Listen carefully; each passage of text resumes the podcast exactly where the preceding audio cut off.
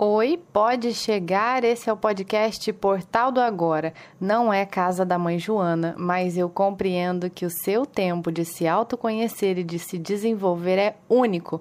Por isso, o Entre e Sai aqui está autorizado. O portal nunca fecha. Muito prazer, meu nome é Ana Soares, estou jornalista, artista e terapeuta integrativa. Te convido a conferir a apresentação completa deste podcast, o propósito dele e saber um pouco mais sobre mim no episódio zero.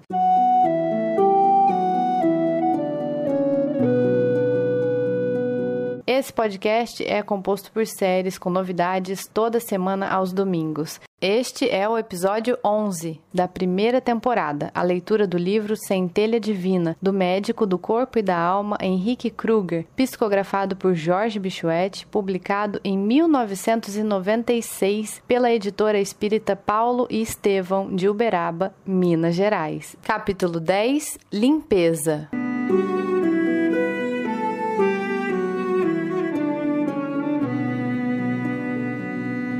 A higiene do corpo incorporou-se nos costumes de sempre, mas a limpeza da alma faz desconhecida dos homens.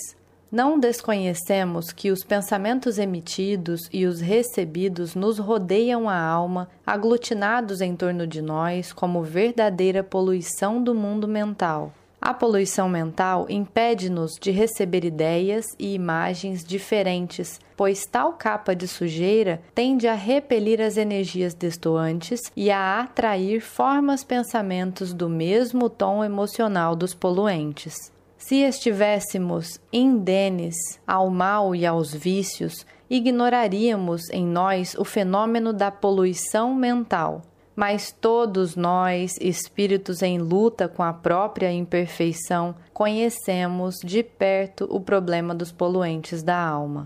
A saída, então, é aprendermos a realizar a limpeza da alma. O passe e a água fluidificada, um bom livro e uma música sublime, a participação em obras de beneficência e a conversa nobre são hábitos que vão, pouco a pouco, desintegrando os poluentes e tecendo uma camada de proteção. E mais imediatamente, não desprezemos o valor da água do nosso banho. Potencializando a sua ação com uma prece, deixemos que ela nos leve às ideias do ontem e às imagens de angústia e tristezas. Pensando na grandeza da vida e na beleza do amanhã e na visão da alegria e da paz que, se ainda não temos em nós, podemos tomá-la emprestadas do Cristo. Renovados, cuidemos então para que não venhamos novamente a empestear a nossa alma e assim deteremos conosco finalmente a bênção de alvíssimo equilíbrio.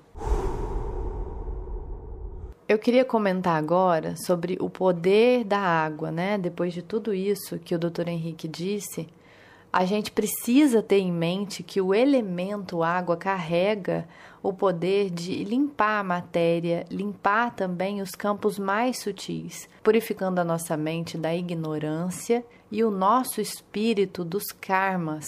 Trazer essa intenção para a hora do banho é importantíssimo também. Abrir-se para que a água acesse e carregue as nossas impurezas densas, fazendo a higiene e sutis, retirando miasmas, larvas astrais e, como disse o Dr. Henrique, formas pensamentos. Para isso, intenção somada à fé, porque ela carrega um sentimento de cocriação da nossa realidade. Sim, a fé. Se eu não acredito no que eu desejo, isso torna-se apenas um pensamento vazio, uma energia sem foco. Podemos evocar águas sagradas em qualquer água, porque toda água carrega o poder de purificação que o elemento tem. Então, dialogue mais com o seu presente. Dialogue mais, use o seu poder imaginativo, use as suas palavras, use a sua articulação, sua inteligência para colocar intenção, para colocar frases poderosas nesses momentos em que você estiver lidando com a água. Além disso ser um tipo de meditação ativa, porque é você em estado de presença, ainda vai colaborar muito com o seu campo. Deu para entender o que eu tô falando? Conversa comigo lá no Instagram, arroba Portal do Agora, sobre o que você achou desse episódio. Música